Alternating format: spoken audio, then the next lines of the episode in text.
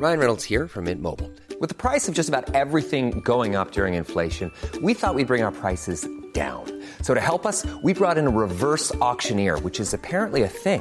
Mint Mobile unlimited premium wireless. Ready to get 30, 30, bit to get 30, bit to get 20, 20, 20, bit to get 20, 20, bit to get 15, 15, 15, 15 just 15 bucks a month. So, Give it a try at mintmobile.com slash switch. $45 upfront for three months plus taxes and fees. Promo for new customers for limited time. Unlimited more than 40 gigabytes per month. Slows. Full terms at mintmobile.com. Ce podcast est sponsorisé par Pocket qui vous présente Le chaos dans nos veines, un polar de Cécile Cabanac. Dans une maison isolée, un corps est retrouvé. Il s'agit en apparence d'un suicide. Mais très vite, l'enquête se complique. La victime se révèle être une ex-policière obsédée par deux affaires non résolues. Lorsqu'un deuxième corps est trouvé dans la cave flottant dans une cuve d'acide, l'enquête vire au cauchemar. Le chaos dans nos veines de Cécile Cabanac est disponible aux éditions Pocket.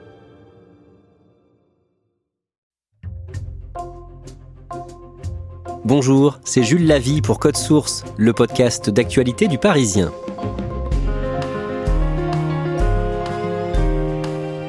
À Savine-le-Lac, dans les Hautes-Alpes, le jeudi 30 mars, Emmanuel Macron a présenté un plan de gestion de l'eau, avec notamment des moyens financiers supplémentaires pour les agences de l'eau et 180 millions d'euros promis pour réparer les fuites dans les canalisations de 170 communes en France identifiées comme des points noirs. Ce déplacement intervient cinq jours après une manifestation violente à Sainte-Soline dans les Deux-Sèvres contre une bassine, un grand réservoir d'eau destiné aux agriculteurs.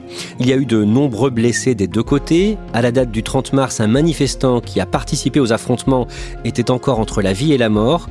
Par ailleurs, quatre véhicules de gendarmerie ont été incendiés. Code Source fait le point sur ces violences aujourd'hui avec trois journalistes du Parisien, Pascal Aigret, spécialiste police-justice, Émeric Renou du service Société et Antoine Castagnier du service vidéo qui était au plus près des affrontements pour les filmer ce jour-là.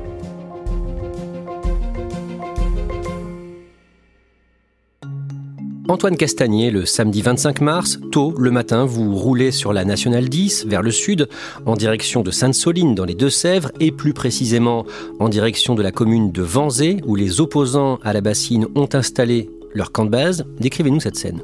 Quand j'approche de la commune où est le rassemblement, on est déjà sur des files de voitures qui s'entassent avant la sortie de la N10, donc des dizaines de kilomètres de bouchons créés par les manifestants. Et très vite, on arrive sur des petites routes de campagne où les gendarmes bloquent les arrivées avec contrôle d'identité, contrôle des véhicules, des coffres.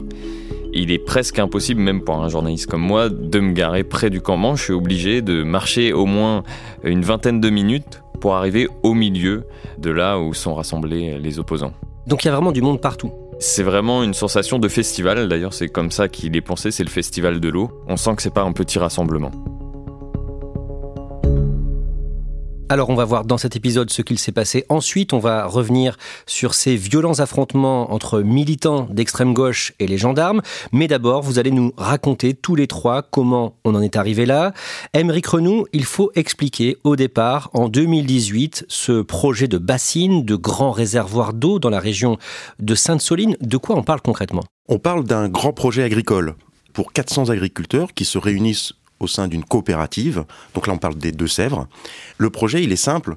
Il est de conserver de l'eau dans d'énormes bassines. On appelle ça une bassine. Eux, ils parlent de réserve d'eau, de réservoir à ciel ouvert. L'idée, c'est de ne pas tirer d'eau quand cela est le plus tendu, c'est-à-dire en été. Et c'est à ce moment-là que les agriculteurs ont besoin d'eau pour irriguer leur culture. Et l'idée, c'est de, de pouvoir utiliser l'eau hivernale le trop plein d'eau, comme ils disent, pour pouvoir l'utiliser l'été. C'est une logique très très simple en fait. Au total, 16 bassines doivent être construites dans le secteur, dont celle de Sainte-Soline. Au départ, la Confédération paysanne, syndicat agricole classé à gauche, favorable à une agriculture respectueuse de l'environnement, est impliquée dans ce projet. Tout à fait. Ils sont d'accord d'ailleurs parce que ces projets sont accompagnés d'un protocole très détaillé qui prévoit que en contrepartie de ce prélèvement d'eau, les agriculteurs engagés doivent respecter quelques normes. Planter des haies, par exemple, qui sont très utiles pour garder l'humidité à l'intérieur des terres. Utiliser jusqu'à moitié moins de produits pesticides ou herbicides chimiques. Ils ont des engagements comme ça. Mais pendant l'été 2022, la Confédération paysanne se désolidarise de ce projet et passe dans le camp des opposants aux bassines. Pourquoi? Qu'est-ce qui a changé entre-temps? Ils craignent que le protocole ne soit pas respecté. Là-dessus, ils s'appuient sur des faits, c'est-à-dire qu'il y a déjà une première bassine qui est en fonctionnement à Mosée, pas très loin de Sainte-Soline. Là, les agriculteurs engagés n'ont pas encore entamé leur part de responsabilité pour, par exemple, réduire de moitié les produits phytosanitaires qu'ils emploient dans les champs. Donc la Confédération paysanne rejoint à ce moment-là les opposants historiques à ce type euh, de prélèvement d'eau, des associations écologistes comme les Soulèvements de la Terre, ou encore ce collectif qui s'est monté spécialement sur ce territoire de Poitou-Charentes qui s'appelle Bassine Non Merci. Alors quels sont les arguments contre ces réservoirs d'eau? Ils mettent en avant l'incohérence climatique de ce type de projet qui engage des agriculteurs sur de très longues années. Ils accusent l'accaparement d'une source commune d'eau qui doit être partagée par l'ensemble des agriculteurs au profit de seulement une poignée pour des cultures qu'ils estiment être hors du temps désormais, comme le maïs, qui va servir à l'alimentation des bovins pour produire soit du lait ou de la viande. Et c'est un modèle qu'ils rejettent. Et ce qu'ils disent, c'est que c'est pas à l'eau de s'adapter à l'agriculture, mais à l'agriculture de s'adapter au niveau d'eau disponible. D'un mot, Émeric Renou, la question de la gestion de l'eau et de son utilisation par les agriculteurs est rendue cruciale par le dérèglement climatique et pendant l'été 2022, la France subit une sécheresse importante. Oui, déjà l'été 2022, le manque de pluie est criant et les nappes phréatiques, elles sont déjà très très basses et on s'inquiète de l'avenir. S'il n'y a pas beaucoup d'eau qui va arriver en hiver, qu'est-ce qu'on va faire de ces nappes phréatiques? À la fin du mois d'octobre, le samedi 29 octobre, les opposants au projet de bassine à Sainte-Soline manifestent sur place et la journée est marquée par des violences. Oui, c'est l'acte 1 des opposants euh, à ce projet-là. Tout droit, c'est la bassine. Elle est à 3 km. Nous, on emprunte le chantier commence et des affrontements interviennent avec face à face des gendarmes mobiles venus en nombre et des militants écologistes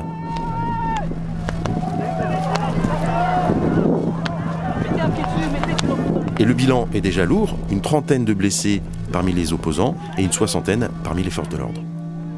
Pascal Aigret, le lendemain, le dimanche 30 octobre, le ministre de l'Intérieur Gérald Darmanin dénonce avec fermeté ces violences. Le ministre parle en fait d'activistes fichés à l'ultra-gauche, fichés S, et euh, évoque leur mode opératoire en parlant d'écoterrorisme. Euh, et je veux redire que cela relève de l'écoterrorisme. Il y a des gens qui, euh, fichés S, c'est-à-dire radicalisés pour les services de renseignement français, pour l'ultra-gauche, veulent manifestement le désordre et le chaos, et nous ne pouvons l'accepter. Et la main ferme de l'État sera évidemment au rendez-vous. Pourquoi il utilise ce terme qui euh, fait immédiatement polémique? C'est sans doute en partie pour euh, discréditer euh, cette mobilisation. C'est aussi parce que l'une des hantises du pouvoir, et notamment de l'Élysée, c'est de voir ressurgir ce mouvement dit de la ZAD de Notre-Dame-des-Landes, pas loin de Nantes, qui était un vaste mouvement d'opposition à un projet d'aéroport et qui a vu se concentrer déjà des affrontements très importants entre forces de l'ordre et manifestants. Antoine Castagnier, le site de Sainte-Soline et une autre bassine dans une commune voisine sont surveillés en permanence par les forces de l'ordre qui se relaient sur place. Et fin 2022, le 25 décembre, des manifestants organisent un faux rassemblement pour tromper les forces de l'ordre. Alors le collectif Bassine Non Merci fait fuiter une information fausse indiquant qu'une manifestation va être organisée au pied de la bassine de Mosée. Finalement, seuls huit euh, manifestants costumés se présentent, alors que les gendarmes, eux, ont déployé au moins 50 militaires. Antoine Castagnier, on en vient à la manifestation du samedi 25 mars. D'abord, d'un mot, comment est-ce qu'elle s'organise?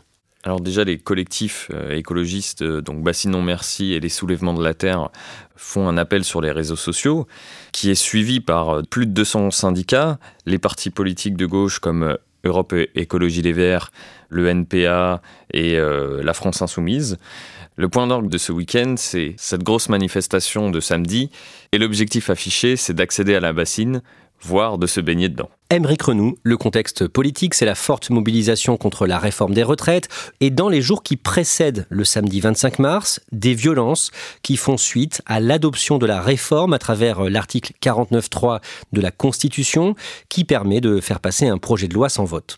Le tableau est très tendu il y a des oppositions à cette réforme des retraites avec des manifestations qui se passent plus ou moins bien dans les premiers temps. Le 49-3 arrive et là, les violences commencent à intervenir dans les manifestations. Violences policières, mais aussi violences militantes. Des deux côtés, ça s'affronte. Pascal Aigret, la manifestation du 25 mars a été interdite par la préfecture des Deux-Sèvres. L'annonce en a été faite le 17 mars et il y a beaucoup de contrôles dans les jours et les heures qui précèdent la manifestation. Plus de 4000 véhicules euh, vont être contrôlés. Et dans certains de ces véhicules, les gendarmes ont trouvé des couteaux, des boules de pétanque, des bidons d'essence, mais aussi parfois des haches, des machettes ou des battes de baseball.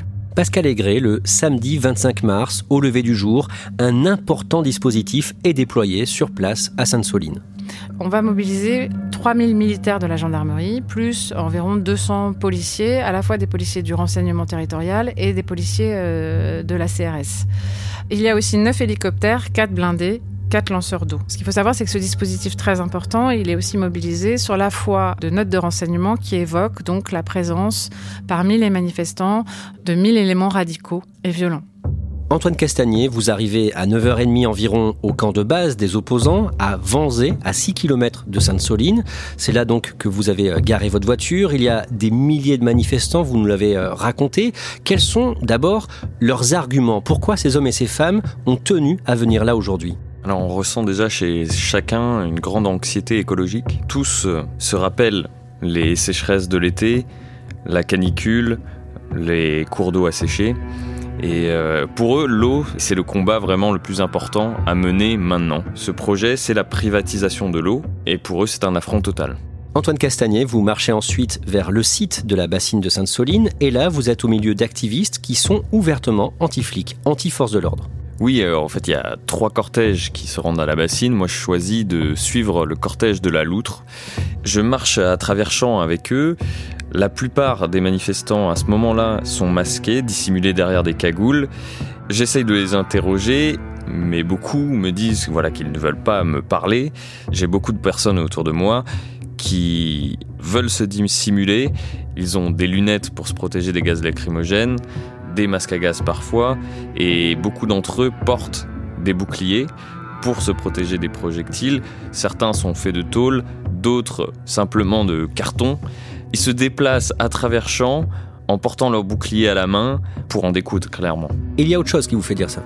Tout le long du trajet, certains de ces manifestants vont ramasser des pierres, des cailloux qui sont disséminés euh, dans les champs pour les mettre dans des sacs Ikea, dans des grands sacs bleus, qui vont par la suite jeter sur les forces de l'ordre. Ils ont aussi des slogans Dans le cortège que je suis, je commence à, à entendre crier le terme ACAB, All Cops Are Bastards, qui veut dire tous les flics sont des salauds. Des mots bien connus euh, dans les manifs, dans le but euh, vraiment de montrer euh, la haine qu'ils portent pour les forces de l'ordre. Vous apercevez le site de la bassine de Sainte-Soline vers midi et demi. Là, décrivez-nous ce que vous voyez. Plus j'avance vers la bassine, plus je découvre un nombre important de manifestants. Donc là, sur les chemins, c'est des milliers de personnes qui se dirigent en même temps vers le point central qui est la bassine. Donc de loin, j'ai déjà une vue sur les panaches de gaz lacrymogène qui ont déjà été tirés au loin, puisque déjà des manifestants sont arrivés proches de la bassine. Donc l'affrontement a déjà commencé à ce moment-là. La très grande majorité des manifestants, des milliers de personnes, restent en retrait, mais des centaines d'activistes vont en découdre avec les gendarmes. Est-ce qu'on voit la fameuse bassine? Alors cette bassine, on n'en voit que les digues, puisqu'elle est creusée, euh, elle est dans un cratère euh, qui est derrière euh, les forces de l'ordre. On voit essentiellement voilà, ces dunes qui paraissent inatteignables puisqu'elles sont derrière des grandes clôtures érigées par les forces de l'ordre avec un nombre de fourgons important. Là, vous êtes à environ 500 mètres de la bassine. Vous faites quoi ensuite? Alors, je me rapproche des manifestants par petits groupes, certains manifestants essayent d'encercler la bassine et d'attaquer les forces de l'ordre par plusieurs points. Ils avancent d'une manière euh, très particulière. Une première ligne avance avec des parapluies en avant pour se protéger des projectiles, tandis que ceux en, deuxième ligne lancent des projectiles en direction des forces de l'ordre.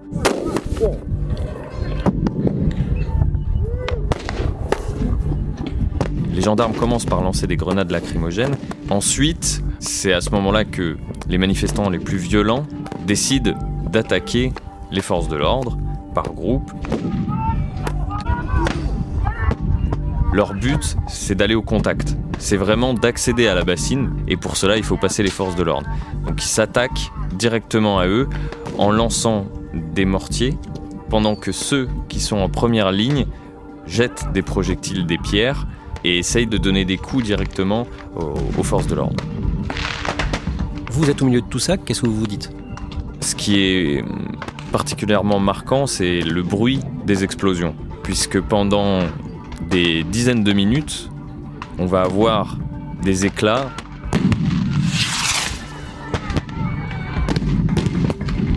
C'est un mélange des tirs de mortier des manifestants et des répliques des forces de l'ordre avec des euh, grenades de désencerclement qui explosent au sol. Quand on est en manifestation en ville, ces grenades finalement explosent au sol sans trop d'effet. Quand on est dans un champ, elles créent des véritables cratères d'au moins un mètre. On se dit que si ça touchait notre pied, on se demande quels effets ça aurait.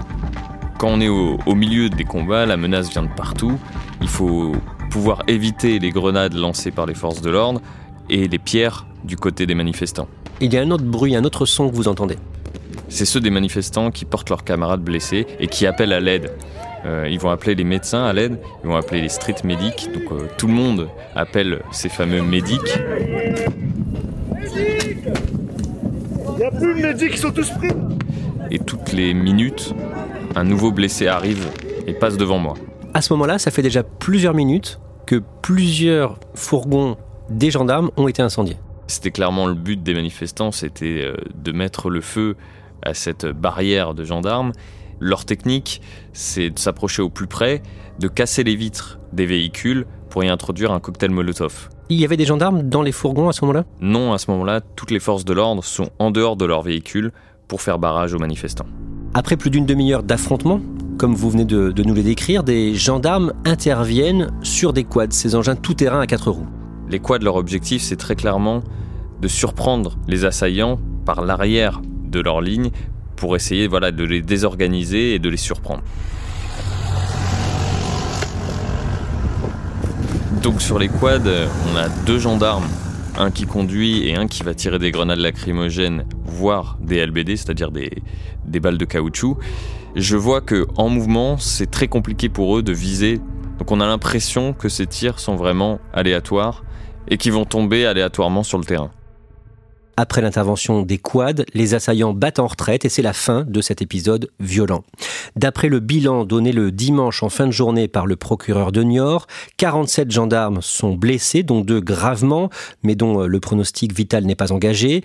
Et toujours selon la justice, Sept manifestants ont été pris en charge par les secours, dont trois en urgence absolue et dont l'un qui est entre la vie et la mort.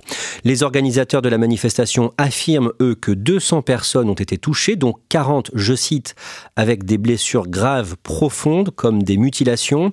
Pascal Aigret, est-ce qu'on sait pourquoi il y a un tel écart dans les bilans? Il tient sans doute en partie au fait que d'abord certains sont blessés euh, légèrement, ne se sont pas signalés euh, au secours.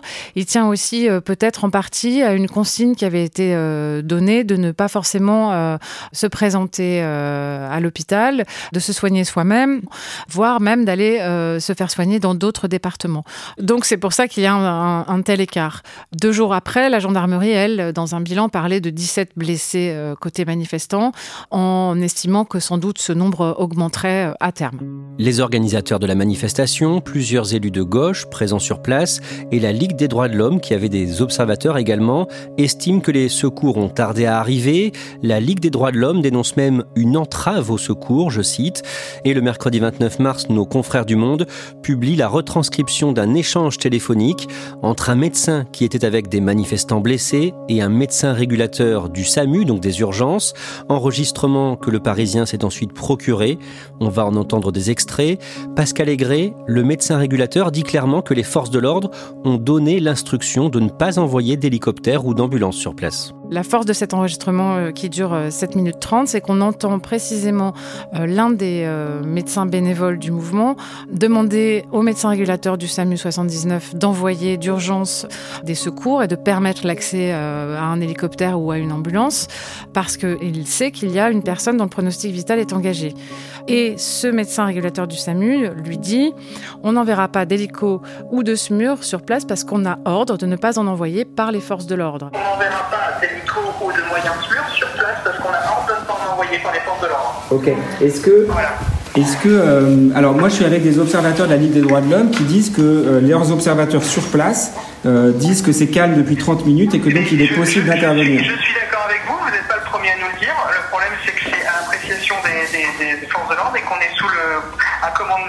pas, qui n'est pas nous. L'autre s'étonne, il y a même une avocate de la Ligue des droits de l'homme qui intervient et qui insiste. Euh, qui vous a donné l'interdiction d'intervenir euh, Est-ce que vous le confirmez?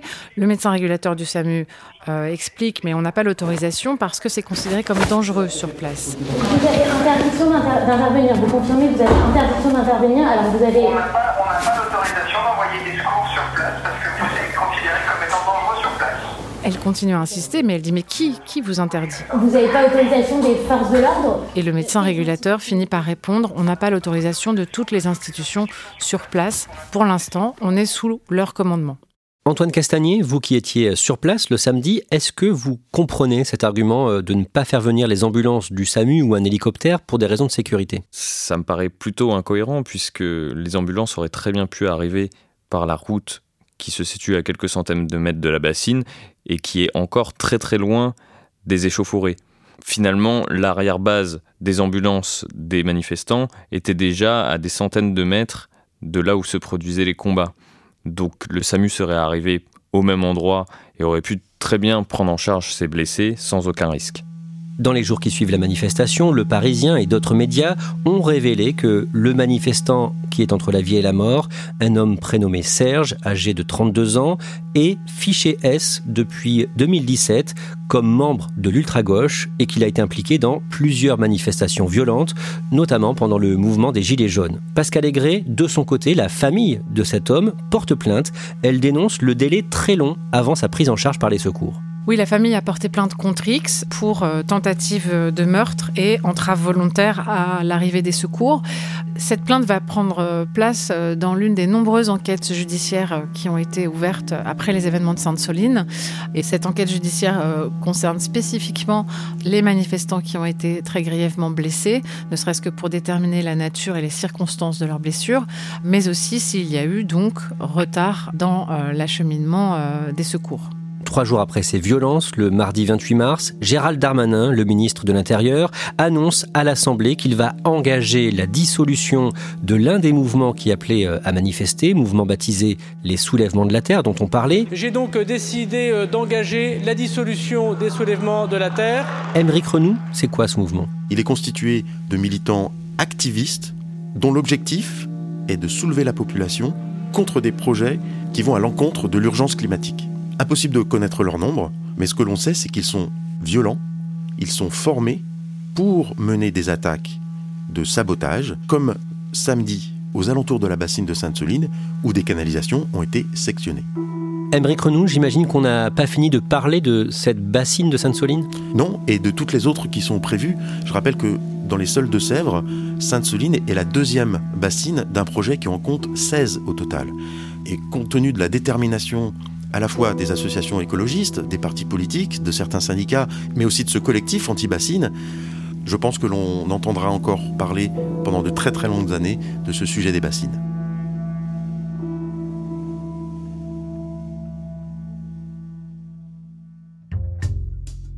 Merci à Antoine Castagnier, Pascal Aigret et Émeric Renou. Code Source est le podcast quotidien d'actualité du Parisien. N'oubliez pas de vous abonner pour ne rater aucun épisode et n'hésitez pas à nous écrire directement pour euh, nous faire des retours. Code Source at leparisien.fr.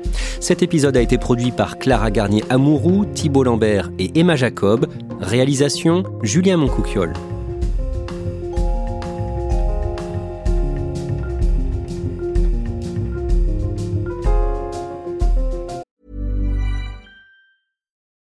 Join us today during the Jeep Celebration event. Right now, get 20% below MSRP for an average of 15178 under MSRP on the purchase of a 2023 Jeep Grand Cherokee Overland 4xE or Summit 4xE. Not compatible with lease offers or with any other consumer incentive offers. 15,178 average based on 20% below average MSRP from all 2023 Grand Cherokee Overland 4xE and Summit 4xE models in dealer stock. Residency restrictions apply. Take retail delivery from dealer stock by 4 1. Jeep is a registered trademark.